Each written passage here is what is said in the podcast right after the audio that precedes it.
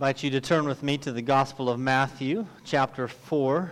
Beginning at verse 12 through the end of that chapter is our text for this morning. Over the hand, next handful of weeks, we're going to be walking through Matthew's Gospel. Matthew's Gospel is a retelling of the life of Israel in the life of Jesus Christ. Jesus, in his Gospel, is the fulfillment of all of the Old Testament. And God's people have always fallen short until God's Son, the true man, the true Israel, Jesus Christ, has come. If we look at Matthew's gospel as a retelling of Israel's life, we would see the beginning, the first four chapters here, as uh, the story of Genesis and Exodus. So that when we come to the end of chapter 3 and beginning of chapter 4, what do we see? We see Jesus passing through the waters of judgment in his baptism. He's Israel, going through the Red Sea. And where does he go immediately after that? But he goes into the wilderness, where he is tempted in the way that Israel was tempted 40 days, 40 nights, 40 years. And yet, where Israel failed, Jesus holds fast. He remains true. He holds fast God's word and he worships God alone.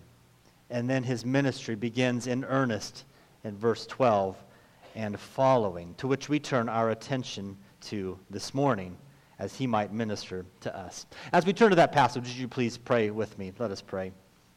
Our Heavenly Father, we thank you for giving us your Son, Jesus Christ, who is the light of the world. Even this morning, would you reveal to us your truth? Would you redeem us from sin? Would you reconcile us to yourself through your Son, Jesus Christ? We celebrate this season of Epiphany, that your light has shined upon us. Now give us strength and courage to shine that light throughout the world. We pray this in Jesus' name. Amen.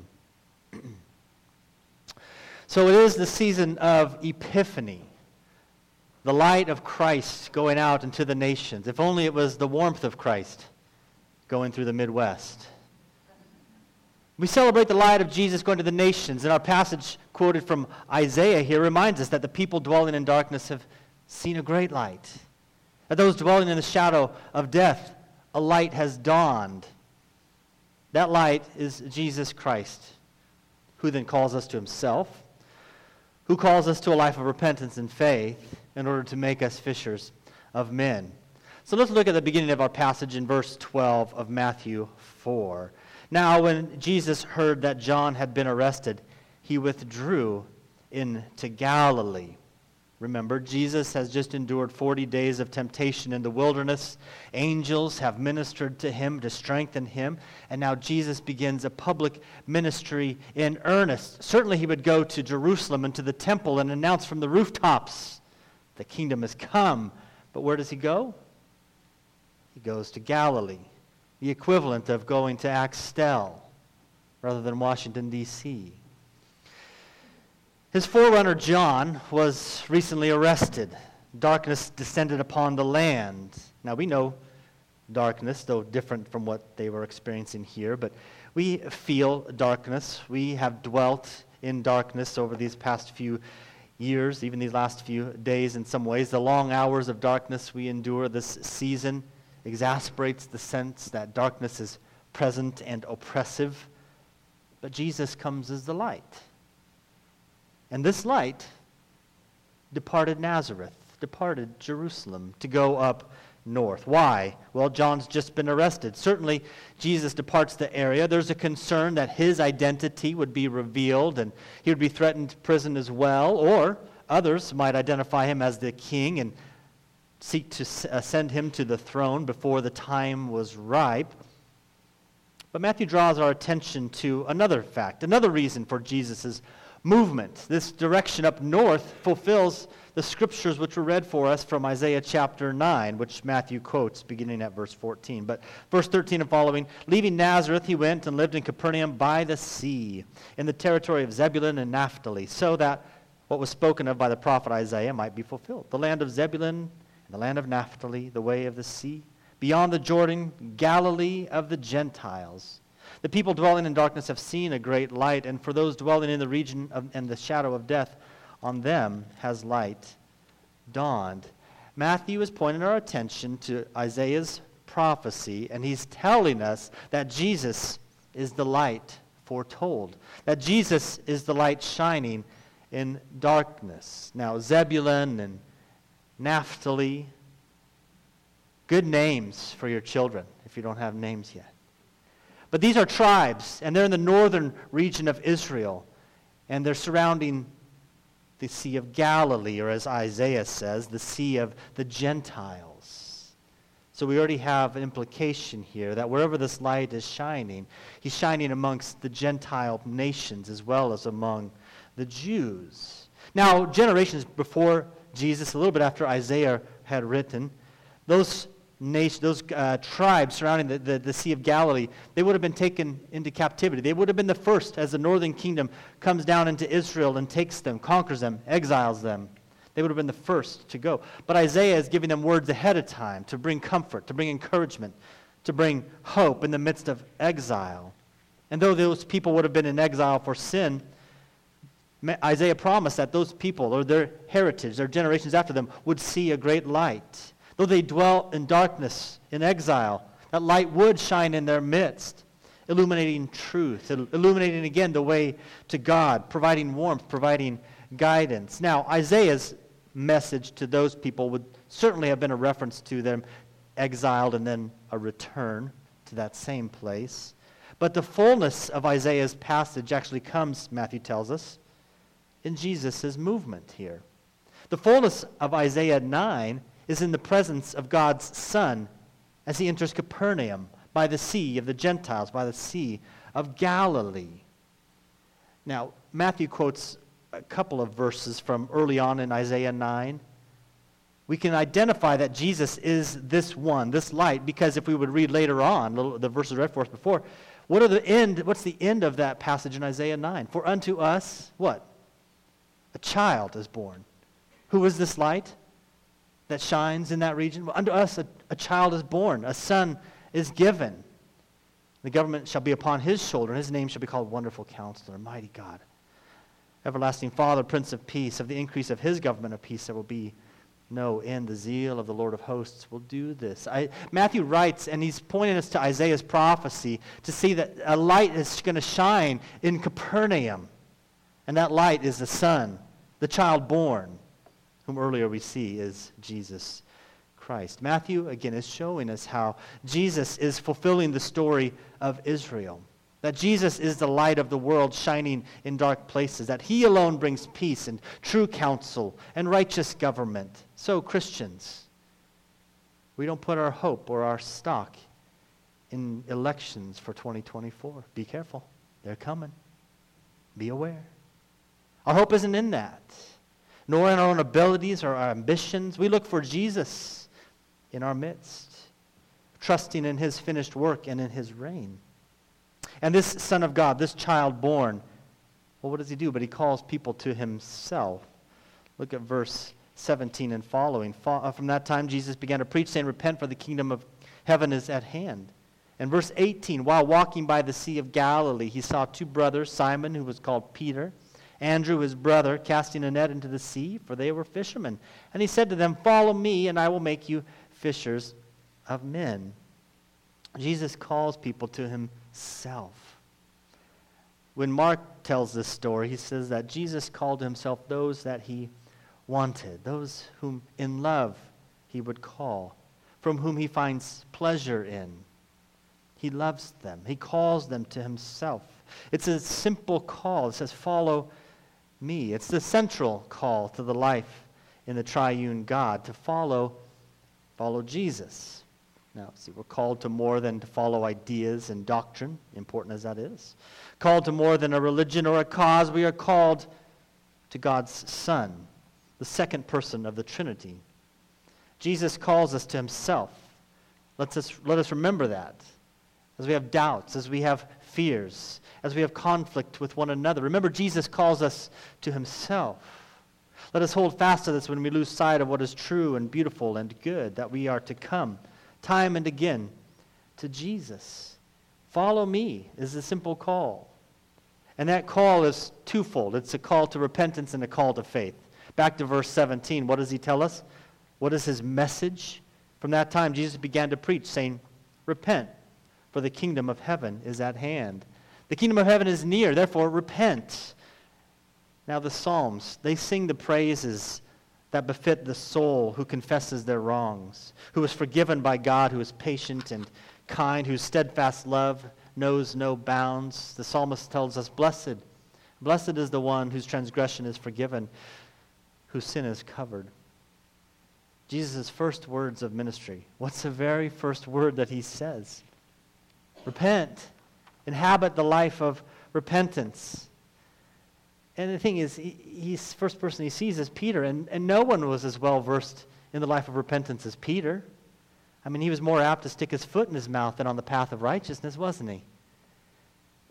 The way of Jesus, or the way to Jesus, is through repentance a father of the faith, says this Sin is the wound, repentance is the medicine. Sin is followed by shame, repentance is followed by boldness. A confessing of wrong is against God and against neighbor, and repentance is simply turning from something wrong. Although we often turn back to that same thing when we ought not. Following Jesus is a life of repentance, but it's more than that, isn't it? It's also a turning to someone, something, someone in faith. That same church father says, Be ashamed when you sin, but don't be ashamed when you repent. Right? Verse 20 and following says this Immediately they, that's uh, Peter and Andrew, immediately they left their nets and followed Jesus. And going on from there, he saw two other brothers, James the son of Zebedee with John, his brother, in the boat with Zebedee, their father, mending their nets, and he called them. Immediately they left the boat and their father and followed him. It's a simple response to Jesus' command, and it's an expression of faith. They follow. they leave what they're doing and they follow Jesus. He says, Follow me. And do they take a while to follow? What does it say? Both of them, both sets of brothers. Immediately, they follow. Oh, the obedience from these two sets of brothers is an expression of faith, for faith without action is dead, as James tells us. Faith is believing truth, it is embracing goodness, it is embodying beauty.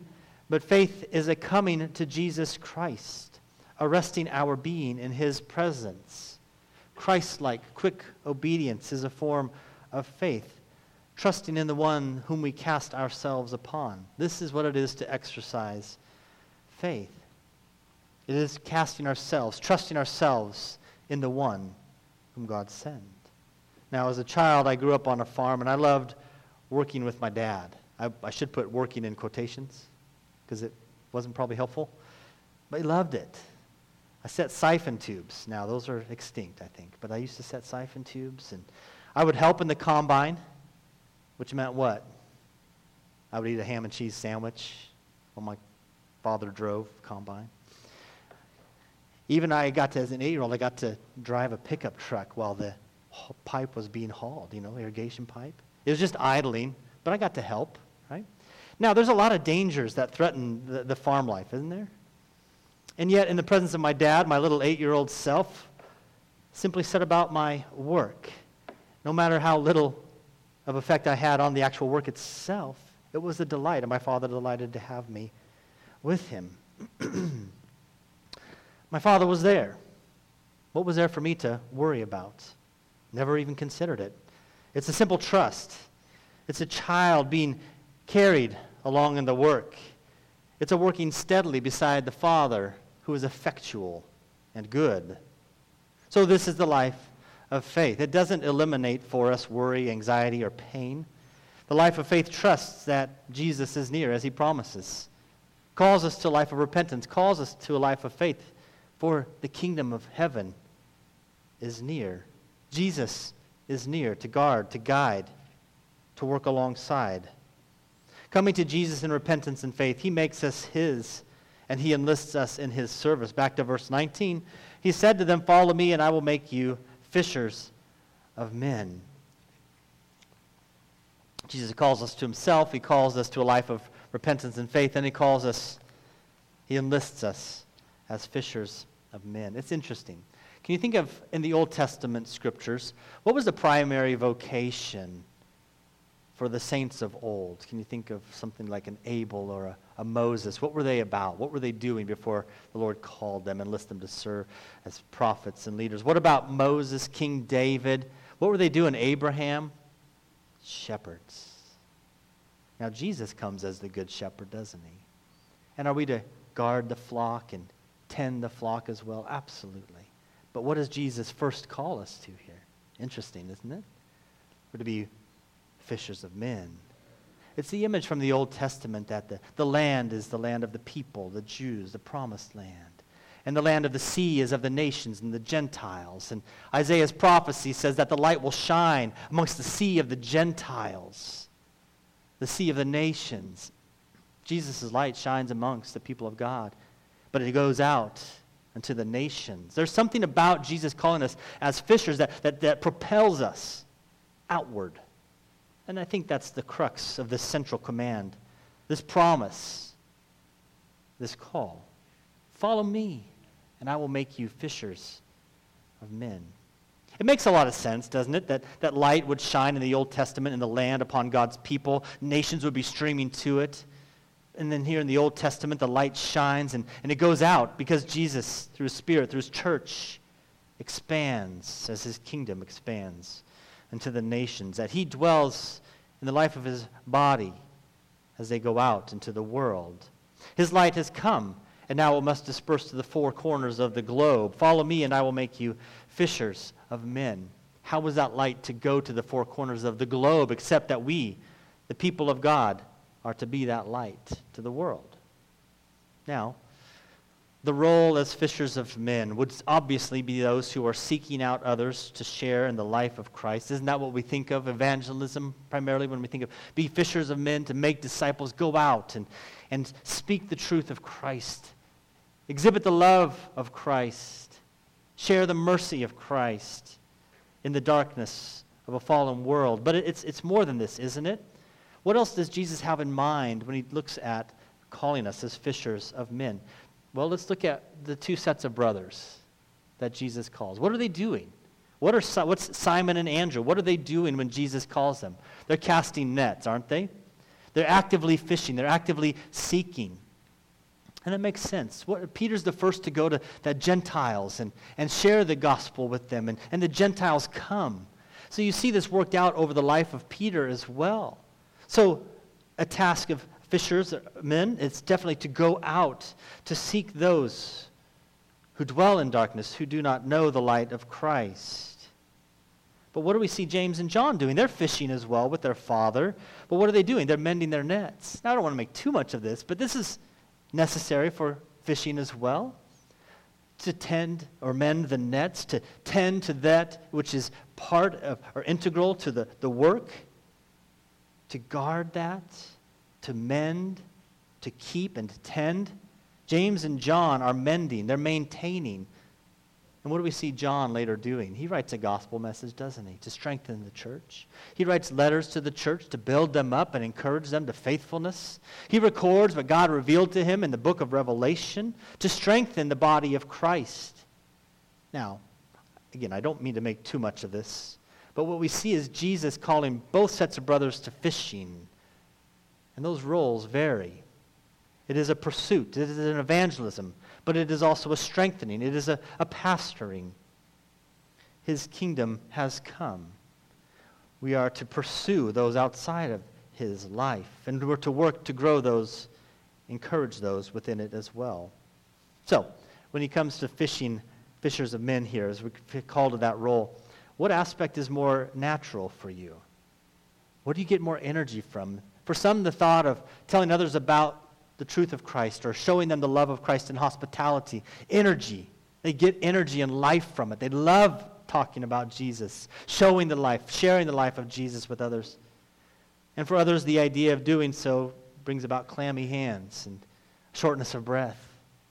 It's not one is better than the other, but we're called to both. But we must recognize that both are indeed our roles. Some delight to engage with others in the good news of Jesus, to inspire by their attractive life to consider Christ. Others are given to build up the body, to encourage, to exhort to follow Jesus. And remember what Paul says about these different roles? He says, I planted, Apollos watered, but God gave the growth.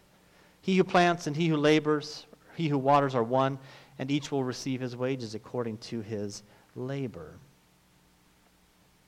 Follow Jesus. To follow him as he commands is to live a life of repentance and faith as fishers of men.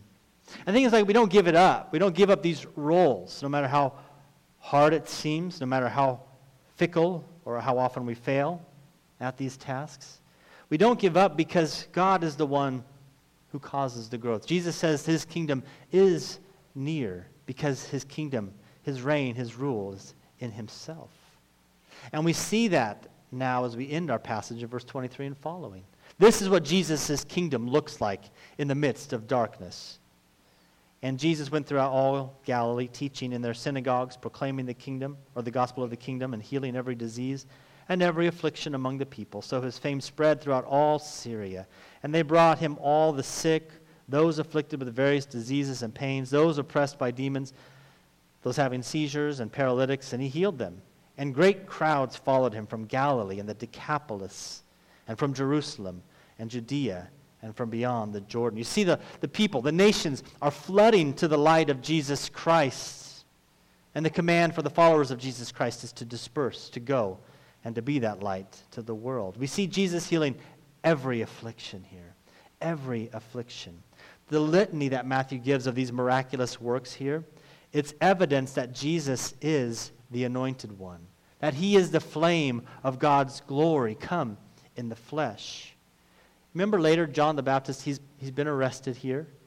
And later he sends messengers to Jesus to ask, Are you the one? Do you remember Jesus' response? How was Jesus going to evidence who, that he is the one, the Messiah? What does he do? He just lists these same things. And that's enough for John. This is the Messiah. This is the promised one. This is who the Old Testament scriptures anticipate. This son who would bring peace. This child born who would redeem his people, who would reconcile all of creation to God. So Matthew summarizes the Messiah in his mighty works displayed. Israel could never achieve these things. No nation can, but it is only in God's Son, only in God's kingdom do these things come about. We have great confidence in our work as fishers of men, seekers, of builders of his kingdom. It is Christ's kingdom, and he causes the growth. So, people of God, know that your labor is not in vain. Whether we're pursuing those outside of Christ or building up those in Christ, your labor is not in vain about the last word of our passage says, Great crowds followed him. And so we too follow. We do our best to inhabit the role as fishers of men, knowing that it is Jesus who bears the fruit, who pursues the lost sheep, whose kingdom will expand as yeast leavens the bread. And he promised then, he promises still, that he will bear the fruit. And so we labor on. Jesus' central command throughout the Gospels is this simply follow me. Repent, for the kingdom of heaven is at hand. The kingdom of heaven. Now, we don't need to search the news feeds to interpret the times or make up these really extravagant interpretations of the book of Revelation to know when, when does the kingdom come? What are the last days? Well, we know that the kingdom comes in Jesus Christ. He ushers in the kingdom of heaven. Where he is, there his kingdom is as well. And he promises one day that he will put all things to rights, that he will come and judge the living and the dead, as we confess. But the knowledge of that day or that hour is not for us. Ours is simply to inhabit the roles called he calls us to, to inhabit the life of repentance and faith. Weekly we inhabit the rhythms of repentance, but what about day in and day out? What about an evening review of our days as a time to seek out our wrongs and confess them, seeking forgiveness as we lay down to sleep? What about seeking opportunities with those whom we love and whom we wrong on a regular basis? To be quick to confess and quicker still to forgive. What are we to learn to lead or to, to, to learn to read or to grow in? How we pray. What practical steps can we grow in faith as we seek to follow Jesus. Jesus says, Follow me, and I will make you fishers of men. There's no more basic call on our life in Christ. And yet, our entire lifetime is not enough to exhaust its implications. Our lives are not our own. We belong to Christ, and He calls us. In His mercy, He calls us to Himself. In His grace, He calls us to a life of repentance and faith. In His love, He calls us as fishers of men. And as we depart this day, take hold of that call. Respond to that command. Follow me. Repent. I will make you fishers of men. Let us pray. Heavenly Father, we're grateful that you call us unto yourself through your Son, Jesus Christ. We give ourselves to you as we hear your word, as we receive your word.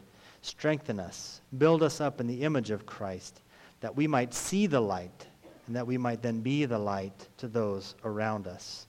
We pray for strength and courage to live confidently and boldly before you this day and always. We pray these things in Jesus' name. Amen.